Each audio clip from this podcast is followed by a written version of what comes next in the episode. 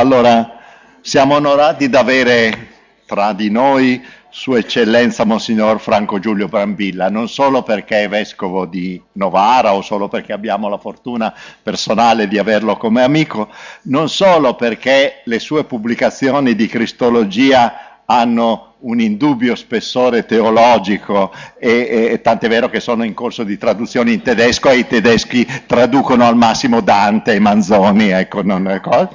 Il, non solo perché ha guidato come preside della teologia, della, um, della facoltà teologica dell'Italia settentrionale in un difficile momento di transizione, ma perché, come tutti hanno potuto apprezzare nei primi convegni, le settimane di studio organizzate da Don Renzo a Rocca di Papa, ha una rara capacità di mediare tra la ricerca teologica e la fruizione dei dati della ricerca nella pastorale, per esempio si veda i suoi volumi sulla parrocchia oggi editi da Cittadella. A lui abbiamo chiesto di parlarci di quale sia il carisma degli sposi nella costruzione della Chiesa e della società civile. Prego. Buona giornata, ben trovati a tutti. Torno volentieri mm, perché potrei dire che sono stati due che mi hanno fatto innamorare alla vita della famiglia. Prima di tutto 25 anni fa, forse adesso sono anche di più gli anni, l'incontro con un maestro che morì a 48 anni eh, in sei mesi. Eh, e eh, mi lasciò in eredità un'associazione che si chiama semplicemente La Nostra Famiglia e cura bambini disabili con lo spettro di tutte le disabilità, da quelle fisiche a quelle psichiche. A Bosisio Parini ha eh, sette padiglioni d'ospedale, eh, dai più semplici eh, problemi all'udito, problemi alla fonologia, fino a, ai più complessi, l'autismo, l'epilessia e lì ho imparato, guardando i meccanismi eh, umani, di cosa succede eh, dentro queste famiglie, Oh, oh, io non sono un fondatore come eh, Don Renzo, eh, perché dopo ho paura che mi facciano a pezzi dopo morte, capito? Eh, perché i fondatori, eh, certo, eh, non sono un fondatore, però ho imparato lì, eh, concentrati all'inizio come in una concentrazione atomica, i problemi che in una famiglia cosiddetta normale si distendono poi. Ne cito uno solo, quando la mamma si vede nascere un bambino disabile, ha subito il problema del rapporto tra il figlio sognato e il figlio reale. E il senso di colpa che genera questa cosa è lo stesso problema che ha la mamma davanti a una figlia adolescente che gli dice io non sono come mi sogni tu. E glielo dice eh? per lunghi interminabili anni, eh? glielo dice. E il secondo che mi ha fatto innamorare della famiglia è stato, ehm, come dice ehm, Don Renzo, eh, con la mediazione appunto degli amici Gillini che ho conosciuto, pensate, prima di diventare prete, attraverso il mio prete d'oratorio, che dice ma voi cosa fate qui in casa se non fate qualcosa per gli altri, soprattutto Maria Teresa che è la psicologa, allora avevo già visto un grande futuro per gli psicologi, con la depressione che abbiamo in giro, capite, eh, ci sarà lavoro per i prossimi 300 anni mm? e quindi loro si sono dedicati lungamente a questo, ma poi hanno capito che è meglio curare prima, cioè ciò che invece bisogna cerottare dopo. E questa è la mia storia. Per cui se io fino a 45 anni ho avuto come grandi maestri, i più grandi maestri di teologia italiani, perché ho avuto la fortuna di nascere dove c'era una grande facoltà di teologia, nel seminario di Venegono, dai 45 ai 60 anni oltre che ho, i miei maestri sono stati le famiglie. Questa è la cosa difficile da far capire a noi preti, che stare con le famiglie è un grande vantaggio non per loro, ma per noi.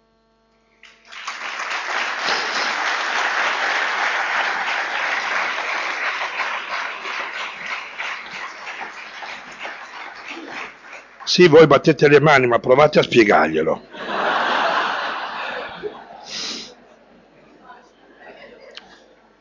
Iniziamo farò lavorare un po', ma sapete che quando si mangia un po' di pane anche eh, eh, forte rimane qualcosa. Ho tradotto il titolo che mi è stato dato Lo stile della famiglia nella Chiesa e nel mondo. La vita di coppia e la vita di famiglia è per molti aspetti ancora oggi un paese inesplorato. Tutti guardano gli altri e pensano di sapere cosa significa essere sposato, fare il prete, vivere da missionario, svolgere la propria professione, dare testimonianza del mondo. Cioè abitare la soglia del passaggio tra la casa e il mondo, addomesticare il mondo, è un'operazione difficile ma basta che ci si inoltri un poco nel viaggio per scoprire come il panorama appare per lo più sconosciuto, riserva sorprese bellissime, ma anche certe volte ci fa perdere la strada, ci fa commettere errori, non ci fa vedere ciò che sta sotto i nostri occhi, perché non si vede ciò che c'è, ma c'è, c'è, c'è, ma c'è ciò che si vede. Abbiamo bisogno e qui arrivo subito al centro, riprendendo la formula che ho coniato per il convegno di Verona, di reimparare l'alfabeto della vita quotidiana per dire in esso la parola cristiana. Ripeto la formula. Eh? Dire la parola cristiana dentro l'alfabeto della vita quotidiana. Far diventare la candela bianca capace di irradiare piano piano le altre sette perché sono otto, no? se ho contato bene. Eh. Sono otto dispari però, perché una ha lo stesso, eh, però eh, questo strano mistero per cui la luce bianca si diffrae in sette colori. E pensate che bastano sette colori per fare tutta la tavolozza della vita, come le sette note per fare le infinite musiche. Che strana questa cosa. Che cosa significa questo? Come la coppia la famiglia può esercitare la sua missione nella Chiesa del mondo? Qual è il suo contributo specifico? Questa idea dell'alfabeto mi ha fatto venire eh, eh, un'intuizione che avevo già cominciato a sviluppare, mi pare c'eri ancora tu Don Renzo in un convegno, di stendere un lessico proprio familiare, titolo di una famosa opera, Mm? E allora avevo scritto qualche voce di questo lessico, eh, in italiano voi sapete le lettere dell'alfabeto sono 21, eh, ma uno in polacco so quante sono, sono molte di più, eh? molte di più, quindi eh, c'ha più da scrivere, il nostro amico lì è fortunato, il russo, no? c'ho la, la, la cognata che insegna russo e quindi anche lì sono molte di più. Mm? E l'idea era di scrivere una pagina per ciascuna parola. Mm? Eh, a me ne sono venute cinque, però dopo, siccome erano sette ieri le candele, ho detto possibile che io abbia sbagliato, no? e, e mi sono accorto che queste cinque, due sono duplicate, parto con una parola e si travasano in un'altra, per cui alla fine sono sette. Naturalmente vi farò lo sconto comitiva perché siete in tanti e quindi ne farò tre o quattro, che l'importante non è vendere tutto, ma stabilire eh, una passione attorno a questa cosa. Mm? Il lessico della coppia e della famiglia, l'alfabeto, pensate, con lo stesso alfabeto, con la stessa sintassi, con lo stesso canone estetico dell'amor cortese, mm? Per esempio al tempo di Dante alcuni scrivono eh, le poesie come Guido Cavalcanti e solo Dante scrive la commedia. Il rapporto tra lingua come sistema di segni e di significati, già di significati, eh, e parola, l'evento vivo della parola, è esattamente il gioco che avviene anche in quella lingua speciale che è la vita di coppia e di famiglia. Noi abbiamo tutti la stessa lingua, gli stessi segni, linguaggi, stringiamo le mani, ci carezziamo, eccetera, eppure ciascuno di noi dentro quella lingua lì può eh, fare l'evento vivo della parola. Hm? Voi sapete che la sorpresa è ricreando persino la sintassi e la grammatica. Perché la c'è la provvidenza, si può dire perché Manzoni l'ha detto. facendo il doppio complemento oggetto. E quindi l'esperienza viva è capace di eh, ricreare persino, per cui noi non, eh, non, parliamo più al modo di Dante né al modo di Parini, per sé neanche al modo di Manzoni, per quanto la sua lingua sia molto, eh, diciamo così, moderna, tanto è vero che chi legge il contemporaneo Rosmini dice ma questo che era amico di Manzoni non si faceva correggere i testi almeno, no? Pensate che le ultime opere di Rosmini sono tradotte in italiano, che lui ha scritto in italiano.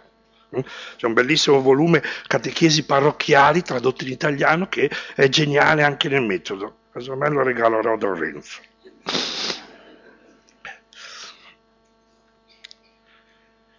È ciò che sta facendo Papa Francesco in questo primo anno e che costituisce una sorpresa per la Chiesa e per il mondo. Se Papa Benedetto era il maestro della retorica, cioè del discorso tu in tre pagine leggevi di un tema tutte le sue sfumature, non una parola in più, non una parola in meno. In Papa Francesco abbiamo il maestro della pragmatica, cioè di colui che attraverso l'azione, l'immagine, molto collegata all'azione, hm, riesce a dire in pochissimo, perché ha il vantaggio eh, l'azione è fatta di un gesto, è fatta di una relazione, riesce a dire multum in parvo, molto in pochissimo.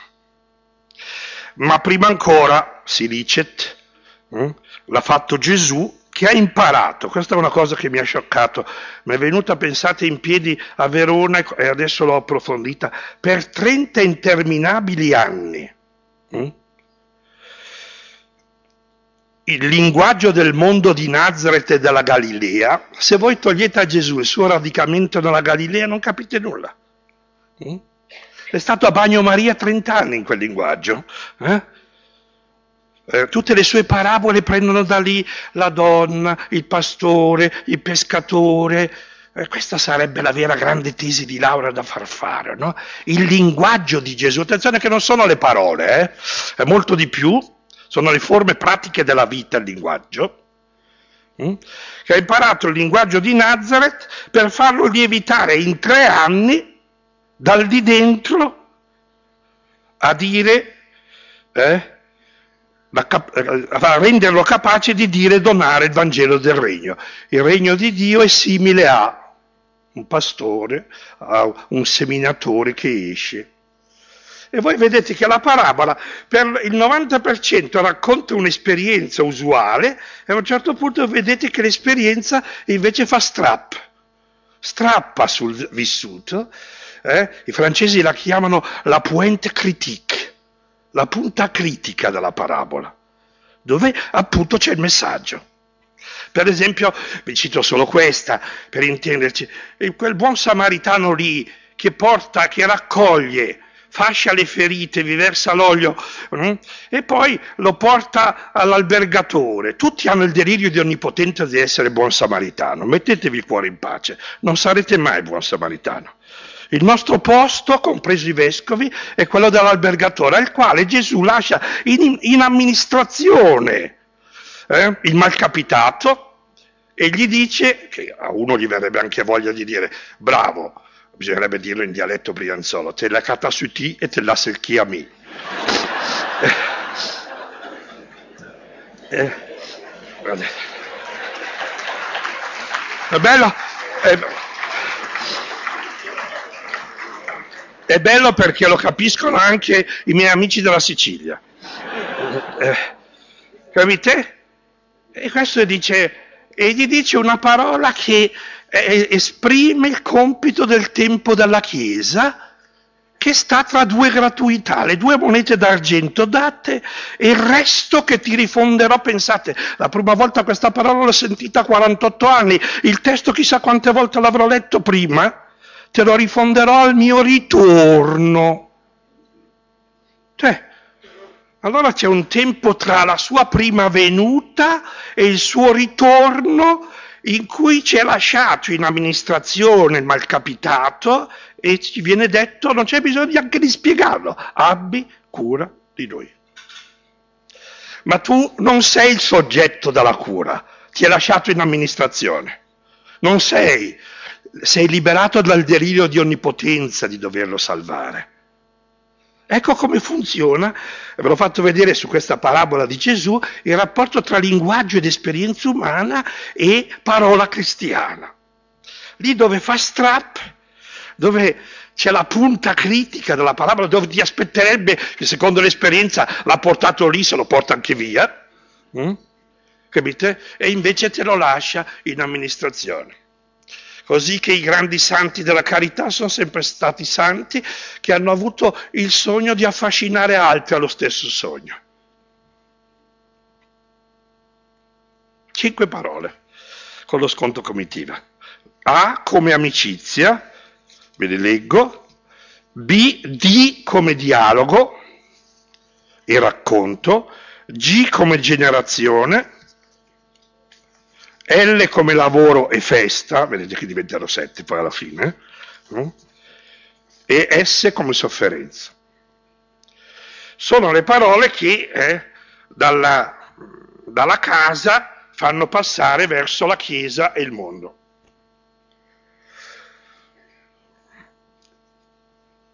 Ho scelto queste cinque parole che vorrei che ci aiutassero in modo semplice e forte a dar parola alla vita di famiglia nella Chiesa e nel mondo perché è lì che si gioca il futuro della testimonianza cristiana.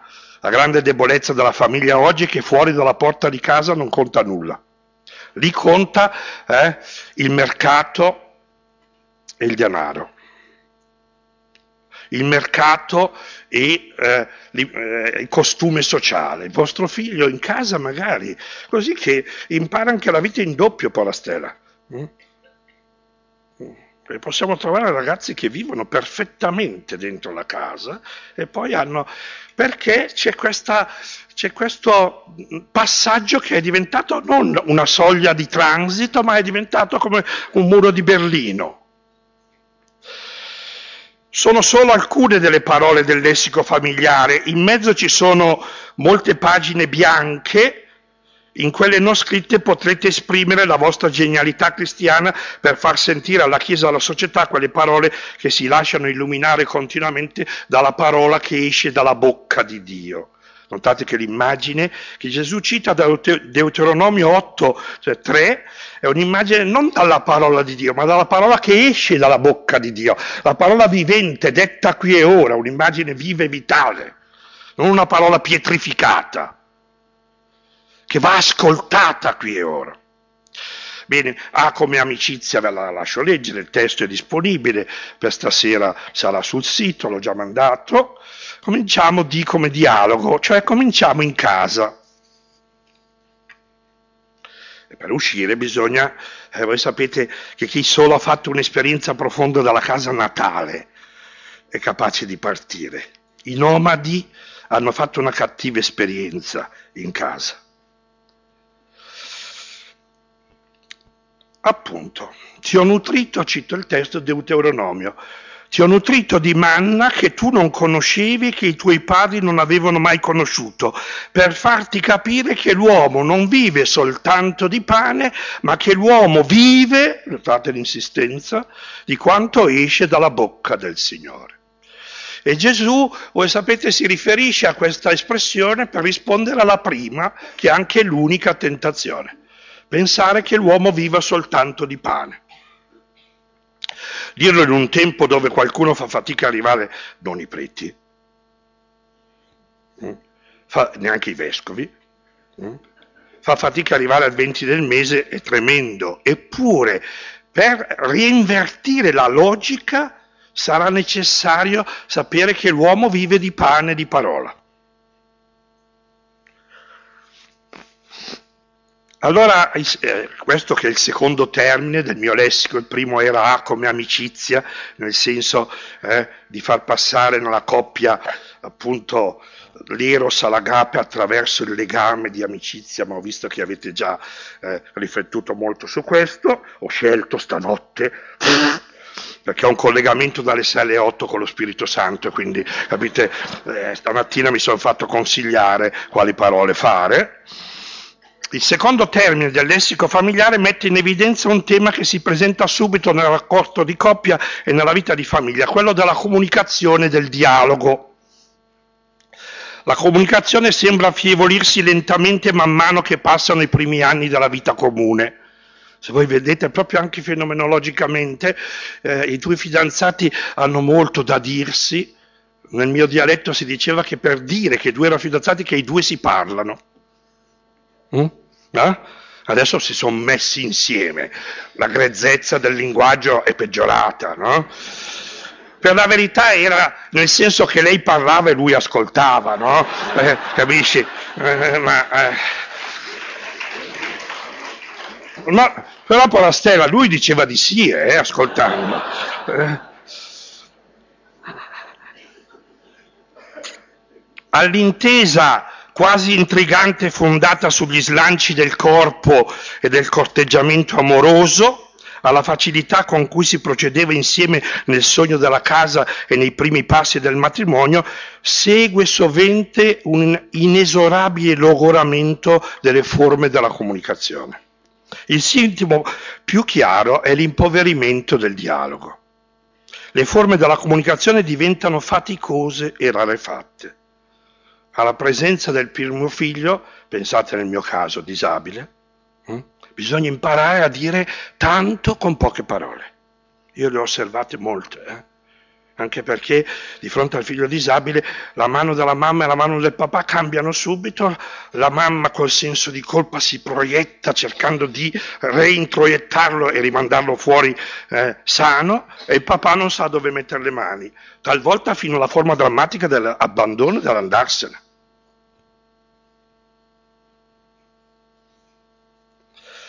E quindi bisogna imparare, ma chi ha avuto anche figli eh, cosiddetti appunto normali, eh, deve imparare a dire tante parole, eh, tante cose con poche parole. Le forme della comunicazione appunto diventano faticose, la mancanza di dialogo però è la spia di qualcos'altro, il segno di un blocco che non è solo comunicativo, ma rivela altre chiusure e interruzioni. Nessuno deve fare accanimento terapeutico a cambiare la spia rossa che si è accesa, ma deve andare dietro a vedere dove sta il guasto. Mm? Tutto ciò diventa ancora più chiaro nella stagione affascinante e drammatica dell'educazione.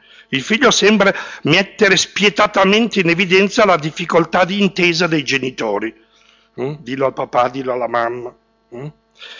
nei loro interventi educativi e anche la carenza del loro dialogo per la costruzione dell'identità futura del figlio. Il dialogo e la comunicazione sono dunque ad un tempo sintomo e strumento per far ripartire l'intesa, il cammino e la promessa. Allora qui negli ultimi anni, questa per esempio è una voce che ho riscritto quasi da capo, c'era già nell'edizione precedente, negli ultimi tempi sono andato approfondendo l'importanza del racconto. Mm? Il rapporto uomo-donna, dicevo, vivo di pane e parola, di una parola che è dialogos. Dialogo è un logos, dia in greco vuol dire che attraverso una parola scambiata che passa attraverso, che circola. Hm? Deve tornare indietro, è difficile per tutti, guardate, anche per il vescovo. Hm? Parola scambiata, voce che attende risposta, senso che occorre riconoscere.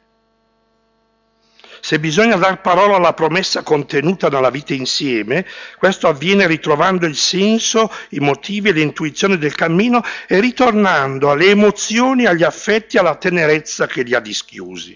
In sintesi, esige di diventare racconto. Nella nostra società funzionale, diciamo solo parole che, dicono, che indicano for, informazioni, impegni e occupazioni. Sono gli avvisi del parroco. Alla mattina, quando ci salutiamo, è difficile che dice, dice, mi raccomando, ti ho visto un po' giù ieri sera, per fortuna che c'era la Champions. Mm? Mm? Perché anche il marito dice, stasera non è sera, io vado a vedere la Champions di là. Mm? Mi raccomando che sia una giornata dove torniamo recuperando questa cosa.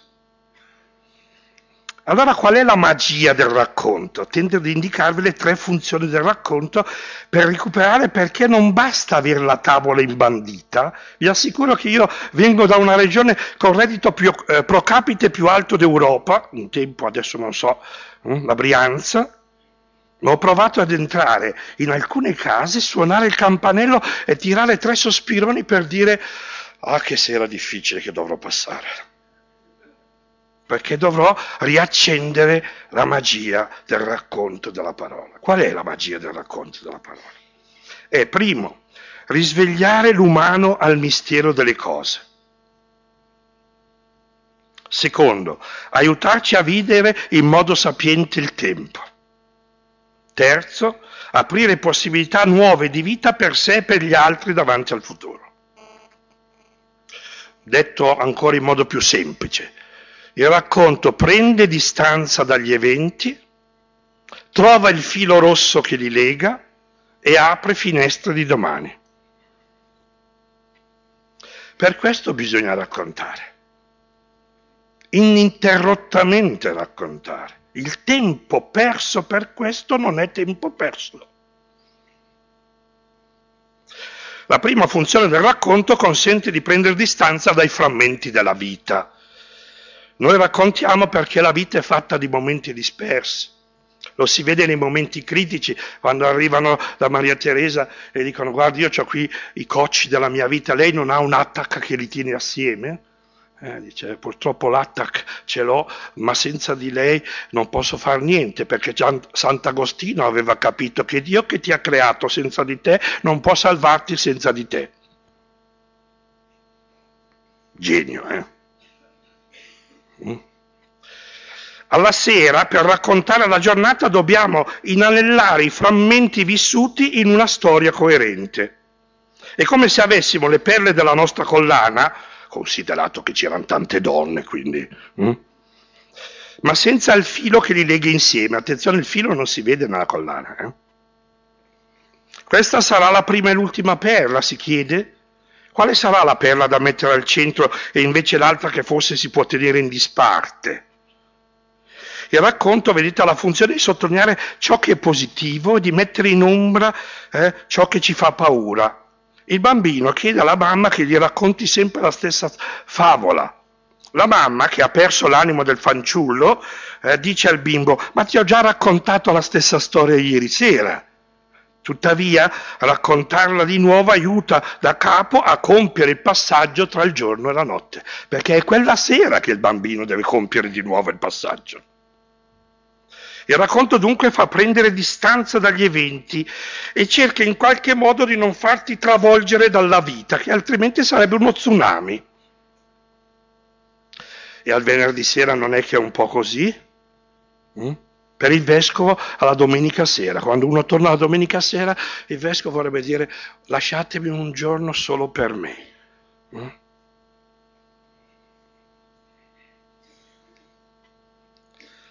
La prima funzione del racconto dunque è la presa di distanza ed è il dono di raccogliere i frammenti, colligere fragmenta. Mm? È come raccogliere i pezzi di pane che sono avanzati dopo la moltiplicazione di Gesù. Durante la giornata ci siamo già sfamati, no? Ma alla fine bisogna colligere frammenta, raccogliere questi pezzi che sono quelli più preziosi che rimangono per sfamarci ancora domani. E la vita, se noi dicessimo alle coppie, noi preti, molti, eh, di parlare, di raccontare, moltiplicherebbe eh, molte cose anche nelle nostre famiglie se gli facessimo il dono di lasciarle raccontare. Sarebbe un bel tema per un convegno intero. La seconda funzione del racconto è quella di trovare il fil rouge, il filo rosso che lega i frammenti della vita, altrimenti la vita resta uno spezzatino di eventi. Una vita frammentata genera ansia dentro di sé. Attenzione, io sono molto, sapete, attento ai riflessi sul, sul profondo dell'umano. No? La forma depressa della vita moderna è dovuta al fatto che la, de- la, gente non dedichi un po' del suo tempo a fare questo, a raccogliere in una narrazione il carattere disperso della vita per dare unità al senso delle cose che facciamo e diciamo. Abbiamo bisogno di raccontare per ritornare a un'unità interiore. Sentite alla sera tenere in mano quella coscienza lì che è diventata come lo spezzatino. Hm? che spesso non si trova facilmente nella storia di un uomo, di una donna, di un prete, di un religioso e persino nella storia di un popolo. Anche i popoli raccontano il loro diventare grandi narrando la loro origine. Mm? Così nascono i racconti fondatori di un popolo. I primi cinque libri della Bibbia, che gli ebrei chiamano semplicemente la Torah, la legge, mm? e che noi cristiani chiamiamo il Pentateuco perché chiamiamo i cinque libri, hm? Pentateuco, non contengono solo eh, le leggi. Pensate, le leggi sono contenute in due libri e mezzo complessivamente, ma anche il racconto dell'alleanza tra Dio e il suo popolo. Senza quel racconto nessuna legge sta in piedi. Eh, L'Italia di oggi è la dimostrazione di questo. Noi vogliamo regolare tutto, uno psicanalista ha parlato di bulimia legislativa, hm? cioè vogliamo regolare fino all'ultima cosa e abbiamo perso il patto, l'alleanza che ci tiene insieme, che se io vado fuori non getto le cartacee, non scrivo sui muri, che ciò che è di tutti è di ciascuno, non di nessuno. E la parola legge significa appunto, voi sapete, non vuol dire comandamento soltanto, ma significa l'istruzione sul cammino, è il tonton della vita, del saper vivere. La seconda funzione del racconto, eh, sia per la vita di un popolo interessante, sia per l'esistenza di un uomo o di una donna, è quella di trovare il filo rosso che lega insieme gli episodi di un giorno, di un anno, della mia e della nostra storia. Le vacanze, per esempio, sono un momento importante per questo. Mm? Ma noi torniamo dalle vacanze stremati. Dice, per fortuna che sono tornato a casa a riposare. Mm? Perché non, abbiamo, non, è accaduta questa cosa, non è che non abbiamo fatto questa cosa. Il nostro linguaggio inclina ancora a dire che bisogna fare questo. Adesso ci mettiamo lì, ci guardiamo in faccia e raccontiamo. L'altro dice, guarda che giornata, andiamo in spiaggia, no? Capite? Non è accaduto questo perché deve accadere dentro le fibre della vita. E la terza e ultima funzione del racconto, orale, poi scritto, tutti i popoli, eh? e trasforma il destinatario in ascoltatore e l'ascoltatore in lettore convoca il lettore per farlo diventare personaggio della storia. Voi sapete che le ultime letture dei Vangeli mettono molto in luce che gli evangelisti, soprattutto Marco è magico in questo, che è il racconto originario, lascia tanti posti vuoti perché lo occupi tu. Faccio un esempio solo. C'è un racconto di vocazione nel Vangelo che è l'unico eh, tutti sono lì a fare accanimento terapeutico, a commentare l'ultimo versetto che se ne andò triste perché aveva molti beni, ricordate? Eh? Ma non è quella la cosa importante. Qualcuno dice anche che un aggiuntino dell'evangelista per esplicitare la storia. Il problema è che se ne andò, non rispose, a fronte del fatto che gli dice ti manca una cosa sola. E come mai lo tiene l'Evangelista un racconto infausto che ha un esito negativo nel Vangelo? Se aveste fatto voi la composizione da mandare da Mondadori per la stampa, avreste detto no, questo via. Mm? Come Marco, eh, che era il segretario di Pietro, avrebbe detto del capo non si parla male, perché Pietro nel Vangelo di Marco è dove fa la più brutta figura in rapporto al suo rinnegamento. Lo mantiene per intero dentro.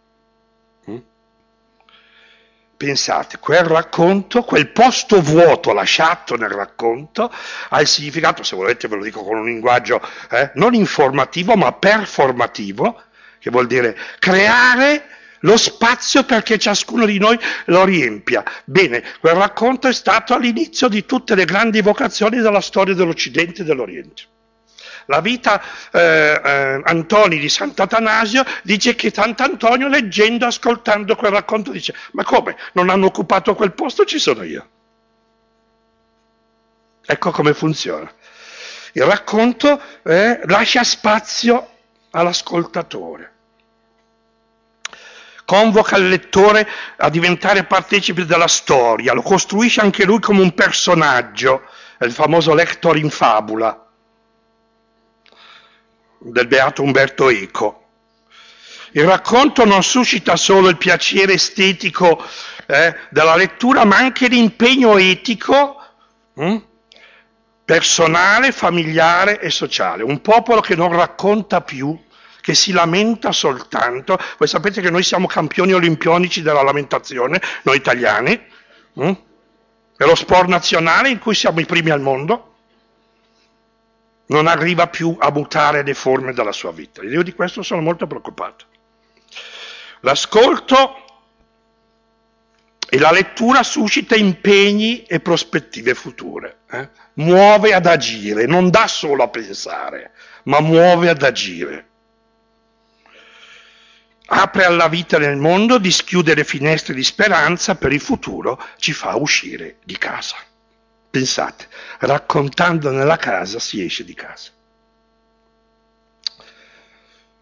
di come dialogo e racconto. Vedete che intanto due eh, delle cose del padre Renzo ne abbiamo già messe nel nostro vasetto. No? Sono già due parole, con una me la sono cavata. G come generazione. È un tema su cui ho lavorato eh, l'ultimo anno e mezzo, citerò anche un libro che pur mm, prendendo con qualche cautela però dice cose sconvolgenti anche qui parto da una parola cristiana e cerco di leggerla dentro l'esperienza umana, avete visto ormai il trucco è rivelato. Eh? Al vederlo restarono stupiti e sua madre gli disse, eh, figlio, ma il testo originale dice tecnon, bambino mio, perché per la mamma è sempre il piccolo suo, no? Capite? Figlio, perché ci hai fatto così? Sentite che la mamma sente come una minaccia a sé come quando la mamma dice, Don Franco, sa che mia figlia non mi mangia più, ma guardi che non deve mica mangiare lei, eh? Si chiama dativo di interesse. Mm? Sa che mia figlia non mi mangia più, no? Bello, perché ci hai fatto così? Ecco, tuo padre e io, bisogna stare attenti, il linguaggio è così moderno eh, perché quando il figlio ha fatto qualcosa è tuo padre e io, no? in dialetto brianzolo, alla sera la mamma quando arriva il padre, ma se la fa il tuo bagai, il torcet. Hm? Perché quando ha fatto qualcosa è figlio del padre. Hm? Ecco tuo padre e io, angosciati ti cercavamo. Pensate, voi sapete 12 anni, il compimento del dodicesimo anno, noi abbiamo la documentazione che è al secondo secolo, no? quindi probabilmente scritta, eh? che probabilmente si riferisce a tradizioni orali già del primo secolo, che c'è questo rito che perdura fino ad oggi presso gli ebrei, il bar mitzvah, dove il figlio diventa maggiorenne, eh? figlio del precetto, della legge. Hm? E quindi ha il diritto dovere di proclamare la legge nell'assemblea. Se voi andate al muro del pianto avete spesso questi bambini che vengono portati no? eh, con le caramelle, perché è come la nostra cresima, pertanto per darvi un esempio, no? e dove il figlio smette di essere piccolo e dipendente, crea angoscia, questa cosa e va ricercato come adulto.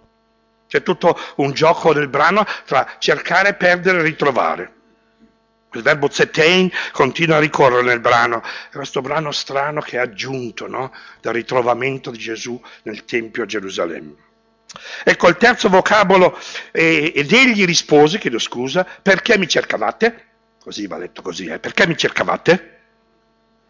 Che è un figlio maschio, immaginate se fosse stato femmina. Mm? E dice una cosa sconvolgente, no? Non sapevate, eh, rimanda ai genitori al loro sapere della vita che io devo occuparmi delle cose del Padre mio. Guardate quella, li vedete, sono i due colori e il figlio che dice che bisogna cercare il terzo colore. Questo testo ha in prima battuta un significato assolutamente cristologico, che quindi non è partecipabile a lui, eh, eh, che deve mh, occuparmi, la traduzione italiana anche la nuova traduce che devo occuparmi, ma il testo greco dice einai entois tu patrosmu, essere nelle, ed è o un maschile o un neutro, del Padre mio. Luca non lo precisa, tutti gli esegeti fanno accanimento terapeutico a dire ma quale sarà la parola sottintesa, ma vai avanti a leggere il testo che te lo dice, la formula ein, en ricorre, viene eh, eh, gradualmente precisata nel Vangelo. Deve essere nella relazione del Padre suo. Il figlio ti richiama a quell'origine, a quella paternità più alta, che è l'origine di ogni vita di cui tu solo sei pro-creatore, non creatore. Bello, eh? Dovreste sapere questa cosa, voi genitori, perché nel dare la vita vi siete esposti a questo rischio grandissimo. Ecco, proviamo anche qui a descriverlo un po' più dal di dentro. La terza parola è, incute paura per il futuro dei figli e si chiama generazione. È parola che intimorisce chi si accinge a introdurre i figli nell'avventura della vita, che scoraggia chi debba trasmettere i beni che la vita ci ha consegnato. Ultimi dati. Eh, convegno dei cattolici a Torino, campione super affidabile, mi pare 2000. Mm? Eh, riguarda l'Italia, quindi non i nostri amici che sono qui in ascolto, ma gliel'ho già spiegato ieri sera, di fronte a questo campione di coppie che rappresenta, attenzione, non quelli della parrocchietta d'Italia, no? se voi chiedete quanti figli desiderate, 2,2. Allo stesso campione quanti figli avete avuto? 1,4. C'è uno spread di 0,8 e se non dici spread oggi non sei alla page. No?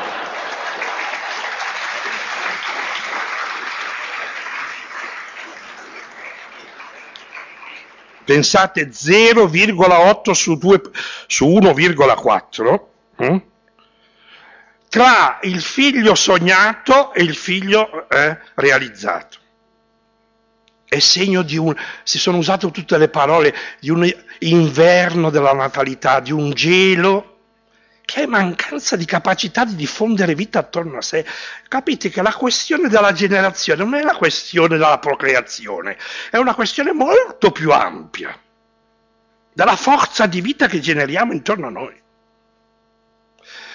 Secondo dato sconvolgente, per ora lo spread ce lo colmano gli immigrati ma udite, udite, udite, in cinque anni si allineano i nostri comportamenti.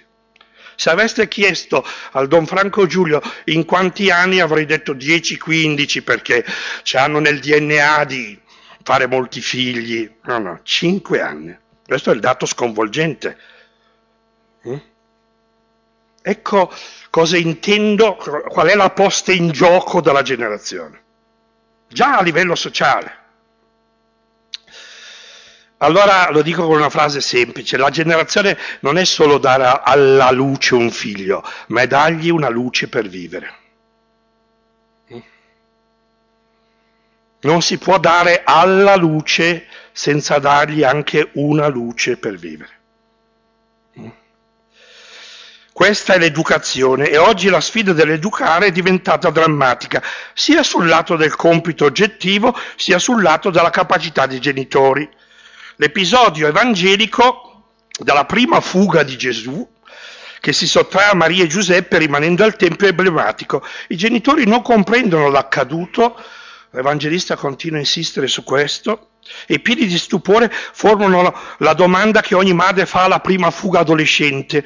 Eh, figlio, piccolo, perché mi hai fatto così? E poi Maria, chiamando in causa il padre, dice l'angoscia della sua ricerca del figlio che sta incominciando a diventare grande. La perdita del figlio piccolo crea ansia e richiede che sia ricercato in modo nuovo, che sia generato in modo nuovo. C'è un bellissimo libro che riguarda i miei bambini eh, che prego a tutti di leggere, è un romanzo, che è intitolato Nati due volte dove, di Pontigia, di Giuseppe Pontigia, quale, eh, al centro del quale il medico, quando annuncia la diagnosi purtroppo infausta per il figlio, gli annuncia in questo momento, non ho trovato la citazione, volevo farvela leggere perché solo la forza della poesia lo dice, hm? gli dice voi dovrete rigenerarlo la seconda volta, ma così rinascerete voi non come padre come madre soltanto, ma come coppia. Vi ridifinirete, ridife, quella roba lì, hm? ridefinirete voi stessi come uomo e come donna. Hm? E dopo tutto il resto del libro va avanti e ne viene fuori un testo di un'asciuttezza di linguaggio, al limite eh, e di una bellezza incomparabile. È necessario, eh, con impertinenza Gesù, come ogni figlio adolescente, dà sulla voce alla madre, ve l'ho già detto perché mi cercavate, e ricorda ai suoi genitori quanto è virtualmente contenuto nel gesto audace di dare la vita come un dono. Essa comporta il rischio più grande, quello di lasciarla essere, di crearle spazio e soprattutto darle tanto tempo perché la vita sia ricevuta come un dono. Noi gliela diamo come un dono, ma riceverla come un dono esige spazio e soprattutto tanto tempo.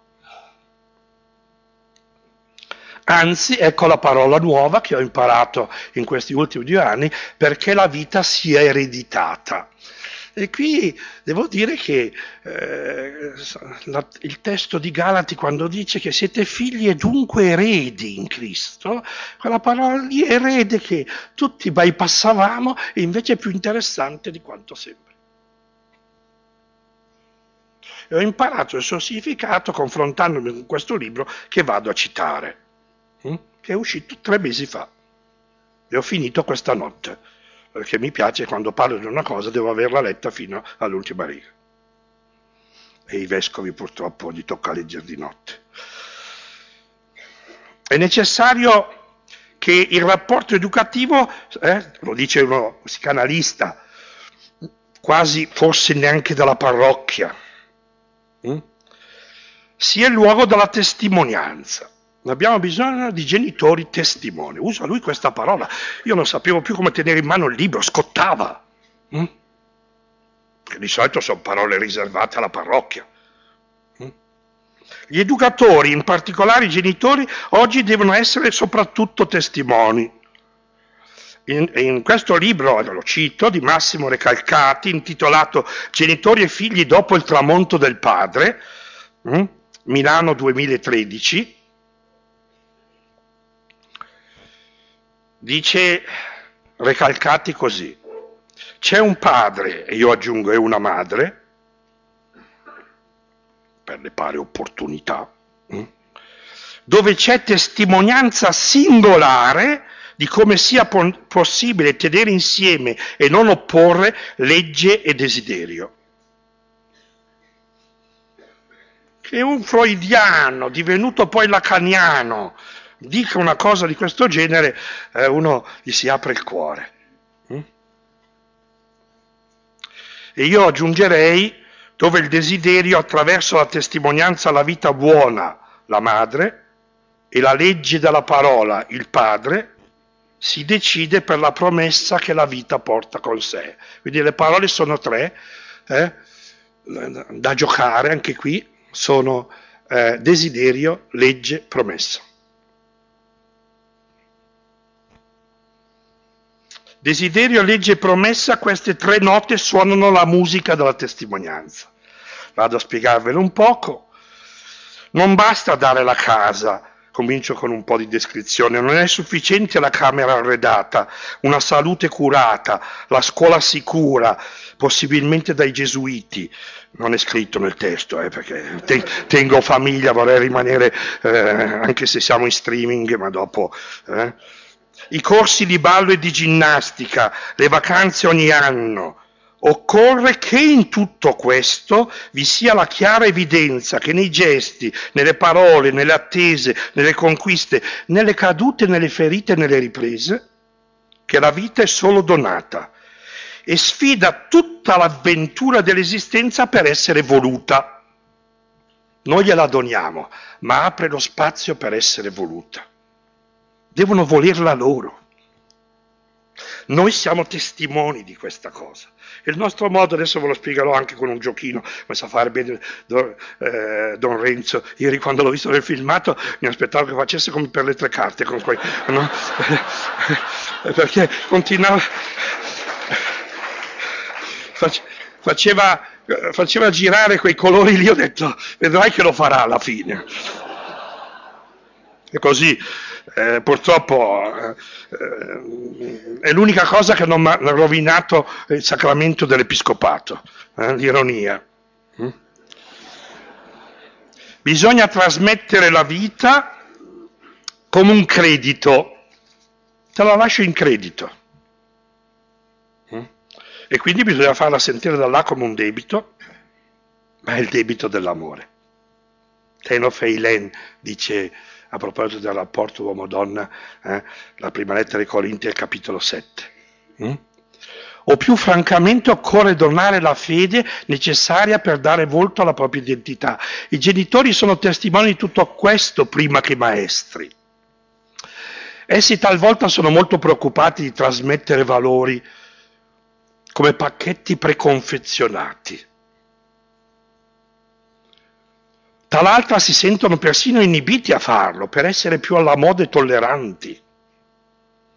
Ma faticano a dire le parole che danno senso alle cose trasmesse, il senso del dovere della legge, lo slancio della fiducia, il fuoco della dedizione e soprattutto temono di consegnare la fede.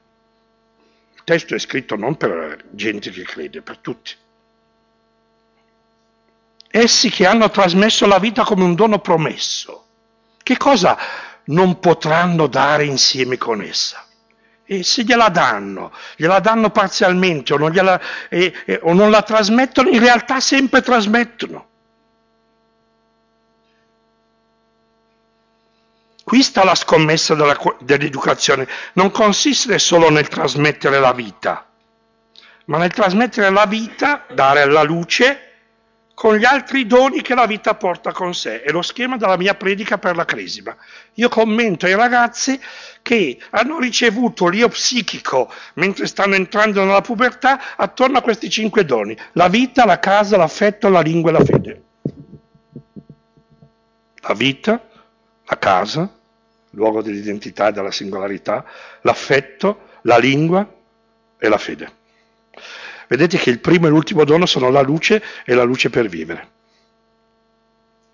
Dentro c'è il passaggio eh, dal sensibile allo spirituale, eh, la casa, gli affetti, la lingua. La lingua non sono le etichette sulle cose, eh? la lingua è il mistero di accesso al senso delle cose. Voi sapete perché si chiama la lingua madre, la lingua di ciascuno di noi? Perché la insegna il papà e la mamma, ma la mamma parla un po' di più, quindi si chiama la lingua madre, no?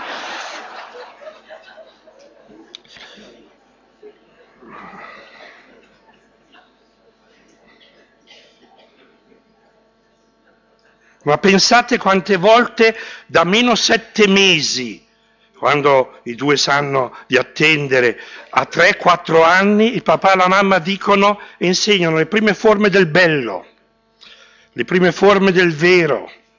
Eh? È bello, è brutto, è, è, hai detto una bugia. Ah, stavolta però hai detto la verità, eh, di solito. No? Le prime forme del bene, la prima forma della regola, si può o non si può. Sono trasmesse con una sorta di, eh, eh, di flebo, goccia per goccia, dentro questo tempo trasmesse, parzialmente trasmesse, talvolta non trasmesse, e Dio benedica tutti i nonni che ci surrogano in questo compito. Ah, l'applauso non l'avete fatto stavolta, eh?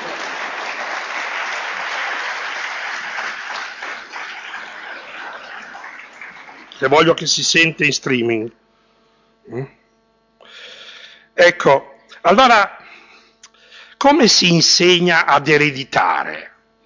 Ecco, dico un paio di cose su questo e poi vedo se farvi sognare almeno la terza parola.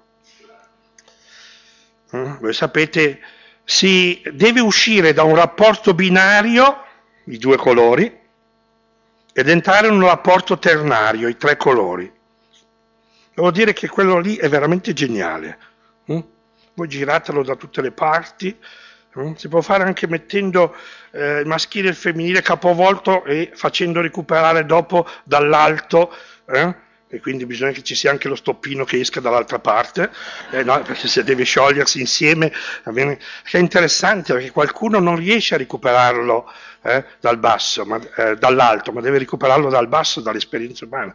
Non interessa, eh, il mio esempio, da qualsiasi porta del Duomo di Milano uno entri, l'importante è che raggiunga il centro.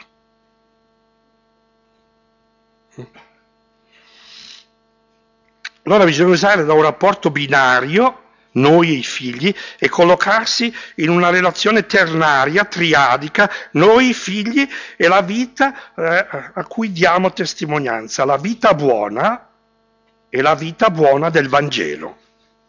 Ma il, capite che il problema oggi è diventato difficile trasmettere il Vangelo perché è diventato tris- difficile trasmettere le forme della vita buona, di cui il Vangelo è la luce. Ma le forme pratiche della vita buona sono diventate difficili da trasmettere. Per questo non è possibile essere genitori se non insegnando ad ereditare. È bello il verbo insegnare, vuol dire segnare in, segnare dentro il corpo. Mm? Insegnare ad ereditare non è tanto lasciare in eredità una rendita ma mediante la parola, con le sue leggi, eh? non facendo i bambini con i bambini, gli adolescenti con gli adolescenti, eh? dicendo che la parola ha una sua legge, una sua grammatica oggettiva, presente nelle diverse forme dei linguaggi che noi trasmettiamo, liberare il desiderio del figlio. Ecco, leggendo questo testo e recalcati, la cosa più scioccante è questa.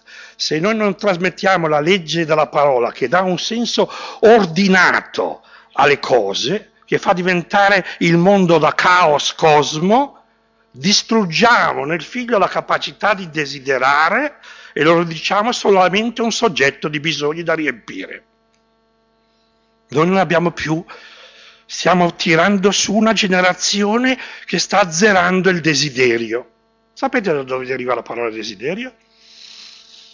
Deriva da stella, sidus, col deprivativo, de sidus, la mancanza della stella, un termine marinaro che indica la ricerca, la mancanza, la nostalgia della stella per la navigazione nel mare.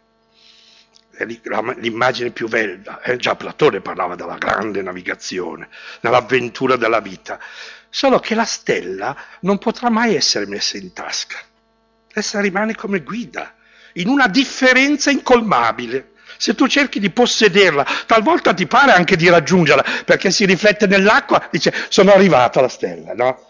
È il suo riflesso. La differenza è incolmabile, ma questo ha come effetto di tenere aperto il desiderio. Che vuol dire? Eh? Imparare ad attendere, a prepararsi, ad ascoltare, hm? a rimandare, a non avere tutto subito,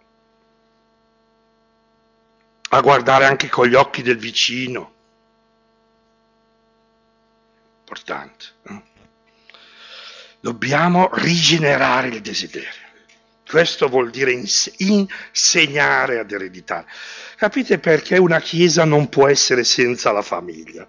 Non è che perché se te, prendiamo tante famiglie, gli facciamo alzare la paletta, abbiamo reso più democratica la Chiesa. Questo lo facevano al Politburo russo, eh? c'era, c'era, dentro il meccanismo montano e alzavano tutti la mano così.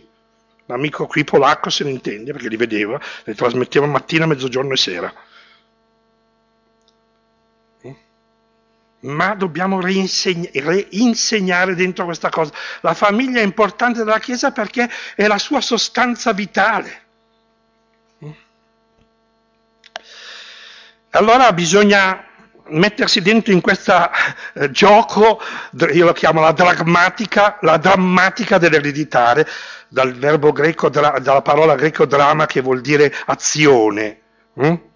L'ereditare è un movimento che ci fa procedere retrocedendo. cioè recuperando con una scelta voluta il debito che ci ha costituiti a partire da, ciò, da coloro che ci hanno generati.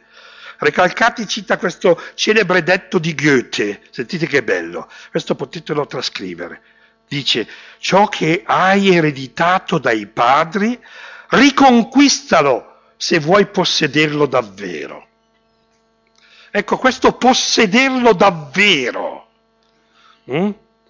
Questo possederlo davvero è formato da un triplice movimento e mi fermo su questo e poi concludo perché vedo che il tempo passa. Il primo, dobbiamo insegnare che la vita è un dono promesso, che è presente come dono ma è assente eh, eh, come dono compiuto, è presente come promessa. La parola promessa è interessante, vuol dire messa davanti, pro, messa, come nella, si dice che quella casa è prospicente, messa in favore di me, come si dice che abbiamo fatto la raccolta pro terzo mondo, è messa come qualcosa che provoca una risposta, eh? Come nella parola provocazione. Eh? Il carattere etico, eh? notate che fa sorgere il carattere etico, la capacità di rispondere solo di fronte a una parola che ci chiama, che ci appella, diventiamo capaci di risposta. Nelle lingue anglosassoni parola e risposta hanno la stessa radice, word, answer, wort, antwort. La, eh, come se noi dicessimo proposta e risposta. Dobbiamo insegnare questo gioco. È drammatico questo gioco, anche nel senso un po' forte, eh, che non è fatto per... nel senso che esige un rischio, però è la cosa più bella che noi possiamo rischiare, perché vedrete quale sarà il risultato. Secondo, dobbiamo edificare la libertà come desiderio, è proprio come costruire una casa. Dice, il mio figlio è capace di desiderare, hm? di essere aperto capite? Se, do, se, il verbo è edificare, se dobbiamo costruire il Duomo di Milano, capite? Eh, voi sapete che la facciata l'hanno fatta nel 1700, eh? Esige un tempo interminabile. Mm? Si tratta di edificare questa cosa. Eh, e si edifica riconoscendo il debito nei confronti del dono dell'altro che mi ha eh, riconosciuto. In questo libro di Recalcati inizia così, volevo portarlo giù, ma non è la citazione più bella, si trova nell'altro intitolato Cosa resta del padre, dice. Io, e ve lo regalo questo, è proprio il mio regalo un po' da vescovo, consentitemi, dice, proprio iniziando il libro Cosa resta del padre, dice così, dobbiamo insegnare ai nostri figli a pregare? Nella casa. La nostra religione è diventata una religione di chiesa Probabilmente potremmo trovarne anche la radice nella prima eresia, il marcionismo, che tagliando la radice con l'ebraismo eh, trascina la religione ebraico-cristiana in chiesa e non la fa più essere una religione di casa. Mentre voi sapete tutti i gesti della religione ebraica sono tutti domestici, sono tutti casalinghi, compresa la Pasqua. Dice Recalcati, dobbiamo insegnare ai nostri figli a pregare? Lui risponde, mia mamma mi ha insegnato a pregare, io sono nato in un contesto così, poi ho smesso di pregare. Ho deciso che bisogna insegnare i figli a pregare perché solo in questa maniera uno riconosce la diversità dell'altro che rimane altro, che è l'altro del tu, l'altro del mondo, l'altro della natura, l'altro di Dio, l'altro del noi sociale detto così. Mm? Pensate alla forza che abbiamo dentro. Mm? Quindi è il terzo gesto, eh, dobbiamo edificare il desiderio, il terzo gesto, bisogna consentire che il figlio erediti responsabilmente. Mm? eh, imparando a rispondere, a prendersi le sue, noi diciamo, responsabilità, ma forse alla fine bisognerebbe arrivare eh, a dire il verbo fino a risponderne, hm? a giocarsi dentro personalmente nella risposta, così è diventato grande. Questa è la sorpresa finale. Educare alla promessa attraverso la legge che suscita il desiderio è il modo con cui il figlio diventa grande. Quando parlando con un, un gruppo di genitori mi domandò ma eh, che, com'è che lei si immagina l'adolescenza? Io usavo questa immagine come il tiro alla fune. Se tu tiri troppo, te li tiri addosso i figli. Se tu lasci andare, cadono per terra. E c'è un tiramolla. No? La signora fa, ma quanto dura? No? E ella fa, signora, non lo so quanto dura. Non lo so perché dipende appunto com'è questa dramma, però so una cosa, che a un certo punto lei, lui lasceranno la corda, starà in piedi da solo, è diventato grande, è diventato un uomo di parola, una donna di parola, semplicemente un uomo, una donna. Grazie.